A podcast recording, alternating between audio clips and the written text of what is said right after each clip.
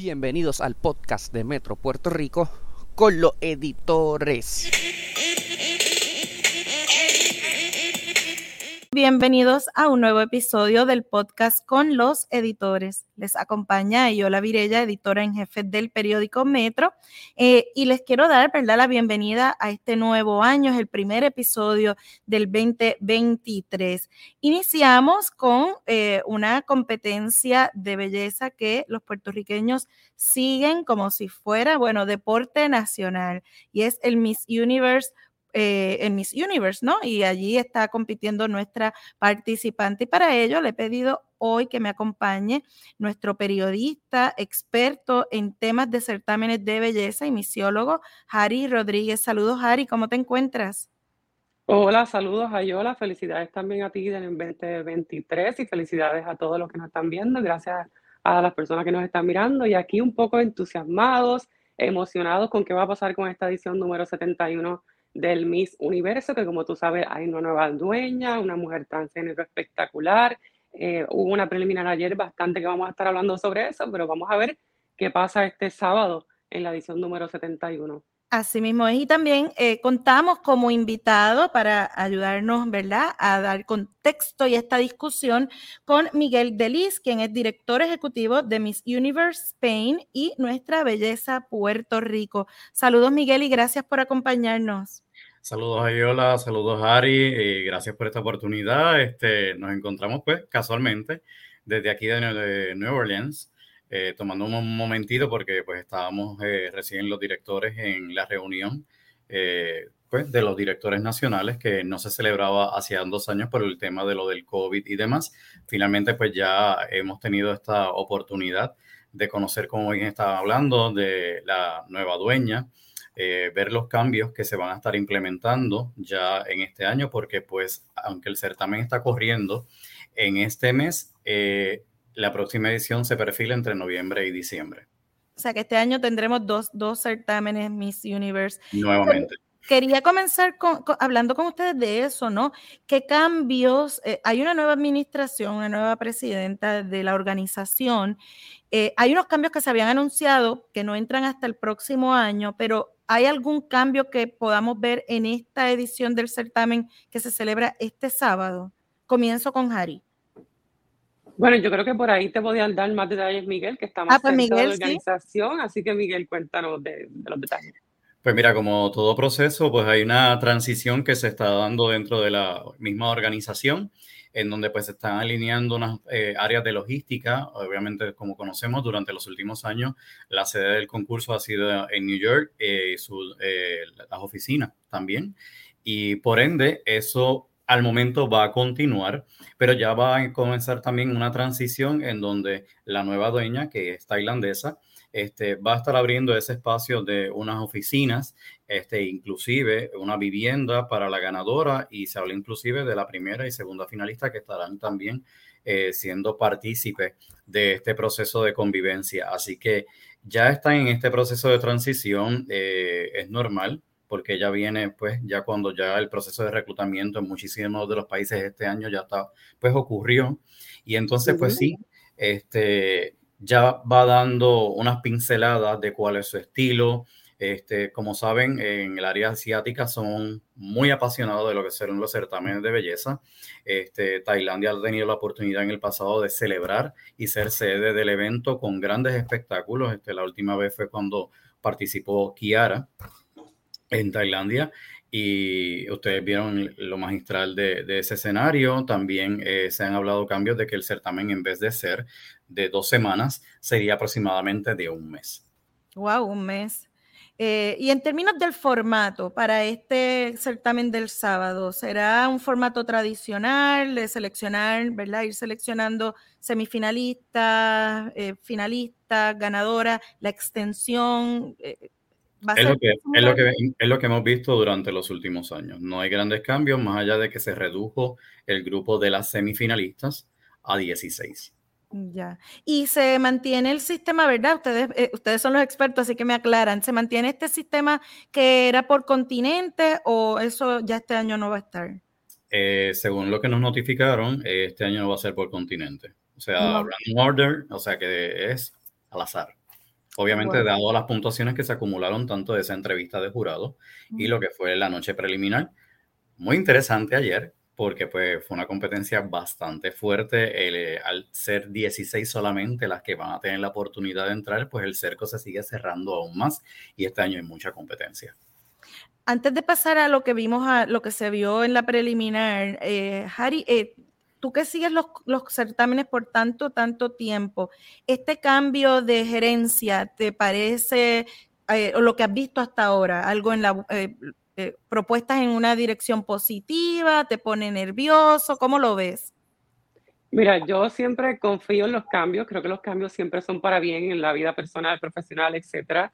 Eh, ya los cambios los hemos visto en mis universo el año desde el 2023, o sea, ya la final, al certamen que se va a celebrar a finales de año, vamos a estar viendo seguramente mujeres eh, embarazadas, casadas o con hijos, eso es posible, porque obviamente estas mujeres tienen que competir a nivel nacional, ganar en su país eh, e ir a competir a mis universos. Así que yo creo que en algún país van a escoger alguna mujer casada o, con hijos, que ya también eso es otro tema, otra opinión, que al principio estuve como un poquito reacio. ¿Por qué? Porque le cambiaría un poco a la esencia, ¿no? A lo que es el mismo universo que, que llevan 70 años, pero después lo analicé, me senté, pensé y dije, wow, el mundo está cambiando, todo, hace poco aceptaron eh, mujeres transgénero, me parece que el mundo va cambiando de una manera muy rápida y a mí pues como, como me gusta, como tú dices, tradicionalmente los certámenes, eh, y, me, crié en eso, eh, pues se me hacía un poquito difícil, pero después lo vas entendiendo. Creo que el cambio con, con una nueva eh, dueña, una mujer exitosa, empresaria, una de las mujeres más ricas de Asia, la revista Forbes la, la, la, reseñó en una de sus ediciones hace poco, Ann N, no voy a pronunciar su apellido porque es bien, bastante raro, me parece un cambio bien positivo. ¿Por qué? Porque hay que erradicar todo lo que es la transfobia, todo esto desde la homofobia y creo que le va a dar un cambio, un aire bien diferente al certamen. Lo hemos visto sigilosamente en esta edición del 2022, porque como dice Miguel, pues ya todo estaba como que reclutado, pero yo creo que en el 2023 vamos a ver más cambios, ya podemos ver, eh, ya el sábado podemos ver más o menos lo que la organización está buscando, que ya haya dicho que está buscando una mujer bella, comercial, eh, también que sea líder, que no se aleja mucho de lo que estaba buscando ING, pero el sábado vamos a poder ver qué realmente está buscando esta mujer. A mí me gusta eh, que está tan activa, que se, ve que le gusta, que le apasiona los certámenes de belleza. Hace algunos años se hicieron, se hizo viral, eh, específicamente en el Miss Universo 2020, cuando nuestra Estefanía Soto no entró al top 5, han reaccionando de una manera como que sorprendida, cuando ese último espacio lo tuvo Perú en el top 5 y no Puerto Rico ni Tailandia. Así que le gustan los certámenes y por eso yo creo que los que somos fans y expertos y analizamos todo esto, pues le va a dar un aire muy fresco y yo estoy positivo y confiado en que va va a resurgir en mi universo otra vez. Miguel, ¿la conociste? ¿Qué te parece? Pues mira, eh, pues todos los que, como dice Harry, que, que seguimos esto este, de los certámenes de belleza y pues obviamente en mi caso que tengo pues una relación este, pues bien eh, profesional en términos de, organización a organización, te tengo que decir que ella está muy centrada con lo que ella quiere. Este, quiere dejar una marca y lo ha dicho, este, con pues, esta incursión de ella dentro de este certamen que, como sabemos, nace en Estados Unidos y del cual, pues, nosotros también como parte de, los Estados Unidos este, hemos marcado la diferencia con todas las participantes de Puerto Rico que, que hemos tenido, ¿no?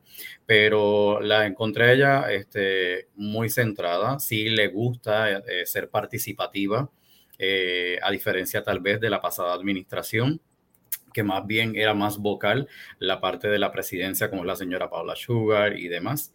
Eh, yo entiendo que sí, que ella viene a hacerle esos cambios que tal vez los que seguimos los certámenes de belleza quisiéramos ver y se van a retomar muchísimas cosas que en el pasado funcionaron, este, pero obviamente con una visión mucho más moderna. Ahora sí, ya pasó la competencia preliminar. Cuéntenme sus impresiones, eh, porque siempre en, ¿verdad? en las redes y en los espacios digitales de misiólogos se establecen unas, unas candidatas fuertes, pero esta competencia preliminar puede redefinir. ¿Cómo lo, cómo lo vieron? No sé, cualquiera que quiera empezar, ¿no? Yo voy a empezar porque tengo mucho que decir. Yo creo que la competencia preliminar estuvo interesante. Creo que hace tiempo no veía una competencia donde hubiese tanta, hay mucha candidata preciosa. Creo que hubo algunos errorcillos de producción en cuestión de que las candidatas pues no tenían eh, tanto espacio para modelar, Creo que en traje de baño, las capas que utilizaron, que parece que le dieron la directriz, de, y Miguel a lo mejor podría profundizar en eso, de que tenían que mostrarlas y toda la cosa, cuando en otros años, obviamente ellas crearon estas capas, eh, utilizaron diferentes mensajes, etcétera, y creo que eso como que las confundía un poco, algunas entraban con, con ya mostrando la capa, entonces como que se perdió como que el interés de si queríamos ver a la candidata o, o, a la capa y ver el mensaje. Entonces creo que hay como que las candidatas estaban como un poco aturdidas. Eh, creo que en general la competencia estuvo bastante en línea, creo que las favoritas se pudieron haber mantenido, pero no creo que hayan sobresalido, a mi entender, comparándolo con el año pasado, que yo veía a India desde la preliminar como ganadora. Este año no, no podría decir si veo alguna como ganadora, creo que las que están fuertes están como que todas en la misma línea no veo una por encima de otra, a diferencia de otras preliminares. Algo que me da miedo, algo que me parece interesante, eh, porque todo se define realmente en la final, aunque la preliminar es un pisco labi. Siempre yo digo que esto es para, para clasificar, para ver qué es lo que tiene la, la chica, y me da como que más entusiasmo ver la final, porque creo que muchas de ellas, grandes favoritas como Tailandia, Sudáfrica, Puerto Rico, Venezuela, República Dominicana, creo que tienen mucho más que dar en la final, y me quedé con ese como que un poquito mal sabor de boca, eh, pero en general veo la competencia muy anivelada. Creo que podrían haber muchas sorpresas y a lo mejor yo veo algunas eh, clasificando, pero eh, realmente el sábado podría pasar totalmente otra cosa. Miguel, ¿cómo la viste tú esta competencia preliminar? Pues mira, no muy lejos de, de lo que pues obviamente Harry ha estado comentando. Este, y pues tuve la oportunidad de estar aquí, pues ya va, es diferente cuando tú lo tienes la oportunidad de, de, ver el concurso a través de las pantallas, ¿no? Es más cómodo, de hecho. este, pero la realidad sí, este, en el tema de las capas que estaba mencionando, esto fue algo pues completamente nuevo que eh, ellos nos hacían llegar a todos los directores nacionales, eh, estas capas para que le pudiéramos plasmar algún tipo de mensaje, lo que nosotros quisiéramos, para que esto fuera un elemento que llevara a la candidata en representación de su país.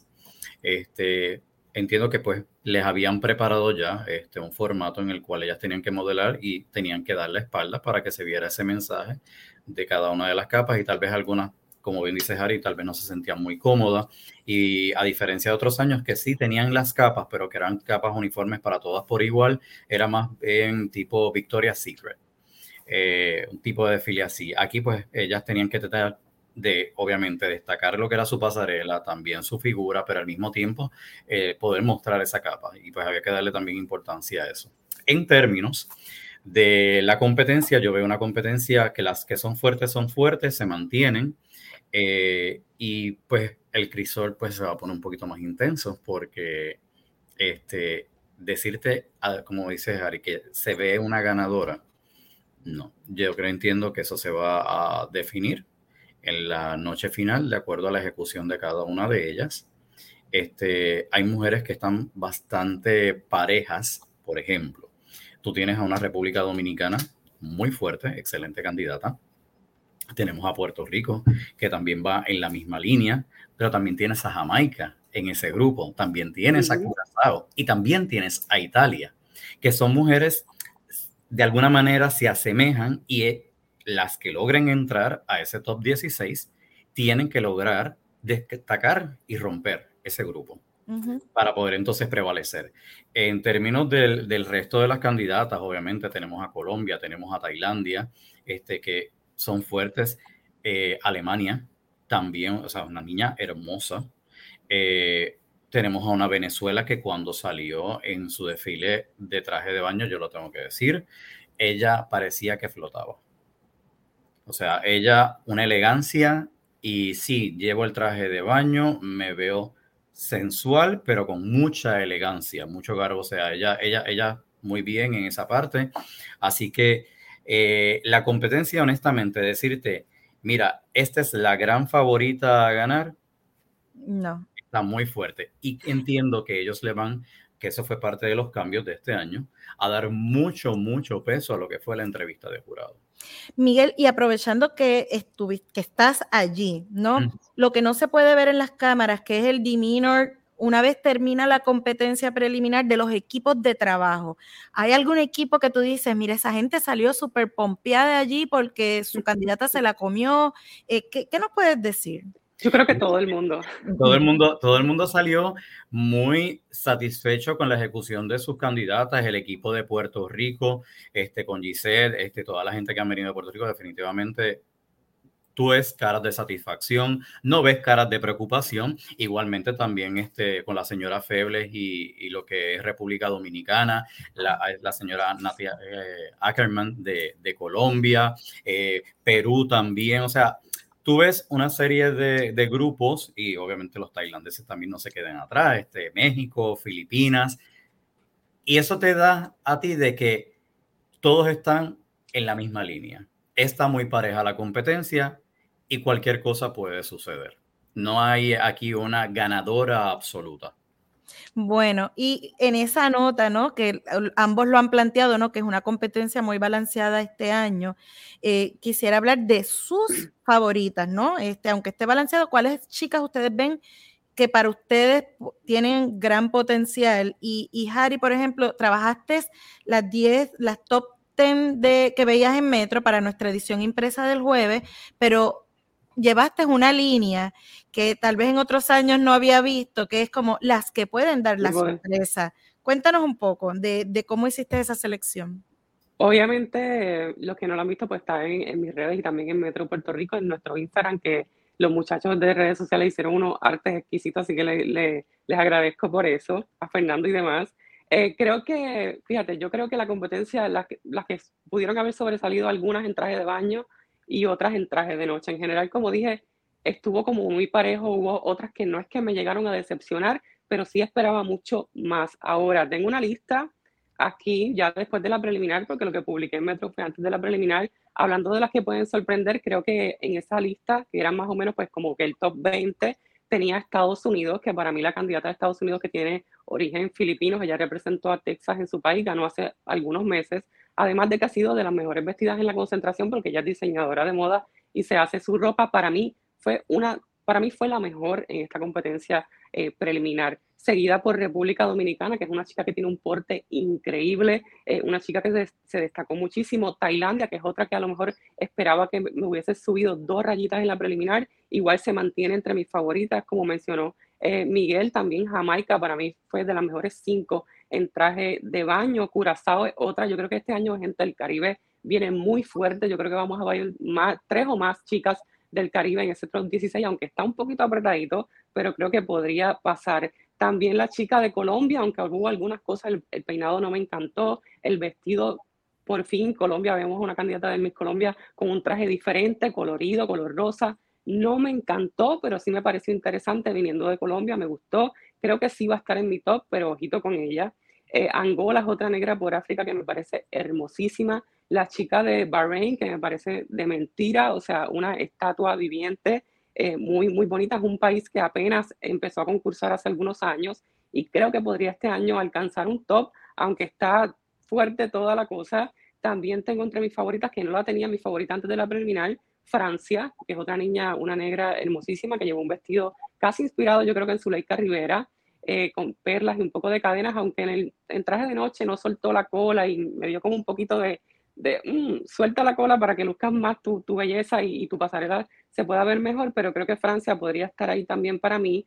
Alemania, como mencionó Miguel, es otra chica rubia que para mí lució súper, súper bien. De hecho, Alemania fue eh, preparada por colombianos, así que podemos ver ahí la esencia latina de los certámenes. Italia es otra que en la preliminar, aunque no me encantó, creo que sí pudo, lo pudo haber hecho mucho mejor, pero me gustó, creo que sí me, puede merecer un top. México es otra que también sorprendió muchísimo. Panamá, Filipinas, Sudáfrica, Tailandia, Estados Unidos ya la mencioné, Venezuela, Vietnam, Nigeria y Aruba. Esas son las 20 que tengo por ahí que estoy eh, analizando y obviamente nuestra Ashley Barreto Cariño lo hizo muy bien. A mí el traje eh, no me encantó, lo vi como que más de lo mismo, con todo el respeto que se merece el diseñador, que es un maestro y un gran diseñador eh, de reinas en nuestra isla, que nos, ha traído mucho, mucha gloria. pero creo que Ashley se mantuvo en una, en una zona safe, que eso me da un poquito de paz, porque en la final puede hacer mucho más, le da un espacio y una brecha a hacerlo súper espectacular Yo no dudo que la nuestra va a estar en el top 5, lo declaro hoy, yo sé que ya va a estar ahí y puede estar un top 3 definitivamente porque es una reina preparada, tiene una buena historia, ya tiene eh, obviamente experiencia en los certámenes de belleza, compitió obviamente en el Miss Puerto Rico y anteriormente en Miss USA representando a Florida donde llegó nada más y nada menos que segunda finalista. O sea, es una chica que está preparada, ya salió de Puerto Rico diciendo, yo no voy a jugar a mis universos, yo tomo esto como un trabajo, con mucho honor llevo la banda de Puerto Rico, así que ojo con nuestra Ashley porque yo estoy muy confiado, aunque ayer siento que se mantuvo safe, a mí me da un aire y tranquilidad porque creo que en la final podría ser un gran, un gran papel y definitivo estar entre las grandes favoritas y ojalá que nos devuelvas a Corona Universal que no pisa Puerto Rico desde hace 16 años, en el 2006, imagínate, estaba en escuela superior para eso. Pasado mm. muchísimo. Miguel, cuéntanos tus favoritas. Pues mira, mi favorita, pues yo coincido con varias de las que ha mencionado este Harry. Eh, obvio, también le tengo que ir a mi chica, la española. Este, Alicia pues tiene una carrera eh, espectacular como modelo, no tan solo eh, en lo que es España, sino también en Filipinas, este, donde pues ha vivido durante los casi tres años. Adicional a eso, pues también en Dubái. Eh, y a diferencia de lo que pudimos nosotros ver en la preliminar, entiendas, en la ejecución, tanto de traje de baño, traje de noche y la parte de los trajes típicos, que es otro tipo de evaluación, eh, como mencioné, la organización cuando empezaron los procesos, eh, tuvimos un meeting, todos los directores, este, con eh, inclusive la vicepresidenta, que también se integró este año, nueva, Amy. Y pues nos dijeron cuán importante iba a ser ese proceso de, de la entrevista de jurado, pero también el día a día de las candidatas, que estamos seguros de lo que hemos visto y de las que son nuestras favoritas, pero nosotros no estamos en el día a día de estas jóvenes, más allá de lo que podemos ver en las redes sociales o de lo que a nivel de, eh, de, de, ese, de esa compenetración con el equipo de trabajo de la organización y ese mensaje que se lleve sobre esa joven, que es la opción como una nueva empleada de la organización de Mis Universos, porque eso no lo podemos perder de perspectiva. Sí tiene el glamour de ser una reina de belleza, pero no, no deja de ser una empleada. Y ellos lo han hecho bien, claro. Aquí ella es reina, pero ella recibe correos electrónicos dejándole saber cuál es su agenda, que se tiene que preparar, que tiene que estar lista para viajar y que esto no descansas. Es un año o el término que te corresponda como reina para poder así ejecutarlo. Dicho esto, eh, Dentro de las favoritas, definitivamente, Puerto Rico. Eh, eh, ella dejó ese margen para, yo digo, crecerse ante cualquier situación, que, y la situación es las otras candidatas que logren esa clasificación y como ya han ido compartiendo, ella tiene que estar muy receptiva en torno a, a lo que está a su alrededor y pues dar la milla extra. Así que por ese lado, perfecto. En términos de vestidos, en lo personal, yo no puedo decir que hay un recognition factor, un wow, de ninguna. Todas las candidatas las vi safe, hubo algunos vestidos que personalmente no me gustaron, pero igual también no es necesariamente tan solo el vestido, es el performance de la candidata en ese vestido. Porque tú puedes tener una candidata con un vestido precioso, pero si no lo sabe llevar, ya es otra cosa. Y seguimos pues entonces, este Curazao marcó definitivamente también, o sea, su espacio, a pesar de que tuvo su parte por lo del COVID unos días, ¿verdad? En cuarentena, lo que ya no es negativo, este, Venezuela, como había mencionado anteriormente, eh, la joven de Sudáfrica, eh, también, eh, adicional a eso, pues Colombia. Hay que verla. Mm. La mujer es hermosa. La mujer es hermosa y ella te llena el espacio en el stage. Es el rostro de la edición, yo creo, sin duda. República Dominicana, eh, ella fue a hacer su trabajo y ella dijo, aquí estoy y ya, o sea, mi sello está. O sea, que los que conocemos de eso, no nos va a tomar de sorpresa que a ella la llamen. Sería todo lo contrario si no la llamasen, pues sí, sería como que, wow. Pero, como bien también estábamos mencionando ahorita, eh, son muchas eh, las que están dando la batalla y yo creo que la organización la tiene bien difícil para escoger quién van a ser ese top 16 y personalmente creo que vamos a tener sorpresas de jóvenes que aunque tal vez no las vimos anoche, tal vez van a ser mencionadas y van a ser como que, pero ¿y cómo? ¿Dónde estaba? Pues mira, probablemente esa entrevista de jurado marcó la diferencia. Y de esa parte, pues es importante dejarlo claro de, que la organización pues también incluyó todas nuevamente mujeres en el jurado. Eh, hablando del jurado, el jurado de la noche, ¿verdad? Eh, como decía Harry al principio, la noche final es otro juego, ¿no? Eh, ayer se definió esta primera, ¿verdad? Esa primera selección, pero es un, un, canvas en blanco ese día allí. ¿Qué sabemos del jurado de esa noche? ¿Qué se puede, qué, creen que va a estar buscando? Y, y también lo dejo abierto a cualquiera de ambos que quiera comenzar. Creo que algunas repiten, ¿no, Miguel? Yo creo que tú también tienes más información. Sí, eh, algunas de las que ya estaban eh, repiten este, y ellos pues obviamente le están dando peso a que sean las mujeres las que tengan eh, la, pues, la, responsabilidad de elegir quién va a ser la nueva soberana universal. pero sobre todo ellos están y han dicho muy claramente que buscan una mujer bella, pero también buscan una mujer real y que pueda conectar, porque ellos necesitan que esto no quede en el show que son dos horas y media, tres horas, sino que esto trascienda y que esa joven esté conectada a lo que son las redes sociales en todo momento y poder elaborar una historia. Y definitivamente la que gane el sábado eh, va a tener la responsabilidad de esta, que va a ser, como yo digo, una reina de transición a lo que definitivamente la nueva dueña de esta organización quiere y persigue. Va a ser un reinado corto, ¿no? Eh, en otros años también ha habido reinas así con reinados cortos, menos de un año. Eh, tan reciente eh, en México. Andrea Mesa. Andrea Mesa, que compitió con este, Estefanía, su reinado fue bien corto y ya era como que en plena pandemia, y eso fue un, dos, tres, y ya, yo creo que llegó a seis meses, algo así. Seis o siete meses creo que fue. Igual Zuleika, Zuleika cuando ganó, Zuleika tuvo un reinado corto, este, aproximadamente como siete, ocho meses más o menos. Este, ella ganó en Los Ángeles y luego entregó corona en México. O sea que no es la primera vez que se dan estos cambios. Ahora que tuvieron pandemia, que realmente ha sido bien retante. Y como decían en la reunión, es la primera vez que nos logramos reunir luego de la pandemia. O sea, por dos años no había sucedido esta parte de, la reunión de los directores nacionales. Bueno. Se han habido reinados muy cortos. Y en varias épocas quería añadir eso, disculpa yo, a Bárbara Palacio en los 80 que también, ha sido, fue uno de los, yo creo que fue el más corto. Eh, y esta, esta reina, como tú dices, va a marcar pauta. Y quería añadir algo en lo de la entrevista de jurado, que nosotros como, como expertos iniciólogos y todo esto y fans, solamente vemos una parte.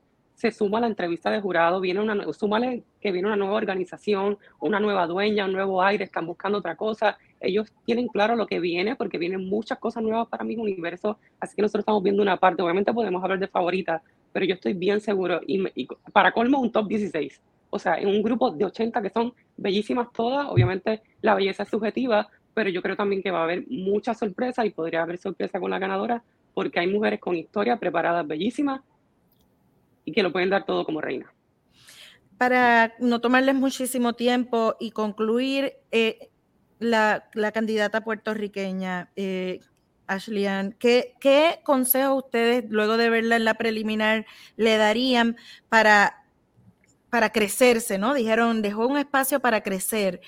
¿Cuáles son esas claves que ella no puede dejar de un lado para hacer la diferencia en la final? Ok, por mis años de experiencia son 30 años en esto.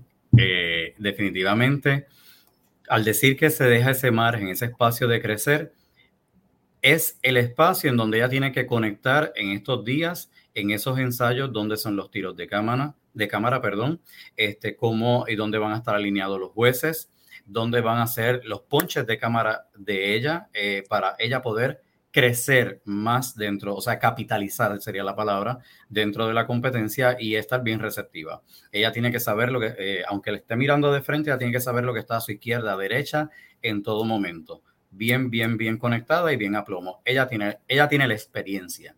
Ella ahora lo que tiene que es, como yo digo, cuando tú te bajas de ese stage, que tú digas y tengas la satisfacción del deber cumplido y que todo lo que yo tenía en mi bolsillo en este momento para ofrecer, lo di. Y ella lo tiene. O sea que ya es en términos de qué realmente es lo que la organización está buscando, pero de que ella tiene materia para poder darnos el sábado, definitivamente que sí.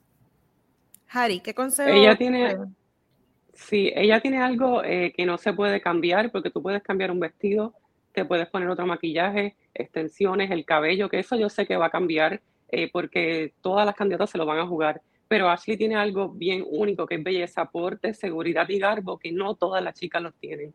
Como dice Miguel, es algo bien importante que a lo mejor en esta preliminar les pasó a todas. Ese frío olímpico la primera vez, pero ya en la final, ya ellas han ensayado allí, ya tuvieron su primera prueba de fuego, ahora viene la prueba de fuego mayor, que es la final. Yo le aconsejo a ella, obviamente, que tenga mucho, eh, mucha seguridad, que ella lo tiene, lo proyecta, lo proyectó en la final del Miss Universe Puerto Rico, donde salió en esa pasada en traje de noche y definitivo, en mi opinión, no dejó para nadie. Es una chica preparada, sabe dónde está, determinada, que es algo importante, eh, y encima añádele que tiene belleza, una mujer única, altísima, lo tiene todo. Yo creo que, que ella lo que tiene que tener es seguridad, confianza en que el pueblo, todo el mundo la está apoyando, algunos tengamos opiniones de su pelo, de su peinado, de su ropa, como dije, eso se puede cambiar, pero al final tenemos una gran candidata que nos va a volver a poner en el mapa de mis universos, que yo estoy seguro que ella va a ser historia, porque nunca en la historia de mis universos han clasificado cinco chicas de mis Puerto Rico, obviamente, seguidas, y bueno, ya han habido cuatro, Michelle hizo historia el año pasado, y yo estoy seguro que Ashley va a clasificar, y estoy seguro que se va, que se va a posicionar entre las últimas. Cambios, pues mira, creo que cambios, eh, me gustaría verla con más cabello, más volumen, que en algunas eh, veces en la concentración de las actividades la vimos, eh, tal vez otro vestido, porque el vestido del señor Carlos Alberto no me encantó, no me fascinó, pero estuvo, estuvo bonito, estuvo ok, pero creo que jugarse otra opción, que ella ya tiene dos o tres opciones más, según tengo entendido, sería, sería espectacular. Y obviamente a la hora de pues, el maquillaje, yo no puedo hablar mucho, pero creo que todo esto va con el arreglo, ¿no? Así que yo creo que un cambio de arreglo, seguridad y belleza y porque seguridad y carbo lo tienen, así que a darlo todo por esa sexta corona que estamos todos por ver a un amigo universo tocar la isla otra vez. Bueno, pues así mismo es. En esa nota les agradezco a ambos y invito a las personas a que sigan la cobertura. Harry va a estar el sábado eh, en esas notas minuto a minuto de cómo van las eliminatorias, llevando toda la información a través de Metro. Así que eh, muy, muy pendiente. Gracias, Miguel, y gracias, Harry, por haber compartido con nuestra audiencia eh, esa, ¿verdad? Esa, esos contextos necesarios para entender este certamen de belleza que tengan unas buenas tardes. Muchas gracias, buenas tardes a todos. Buenas tardes y que no se pierdan el certamen a las 8 de la noche este sábado por la señal de Guapa también, también en Rupu Channel y también por ahí lo pueden ver en internet y a ver quién va a ser la reina número 71 del mismo universo. Así mismo es. Y pendientes a todas nuestras plataformas digitales.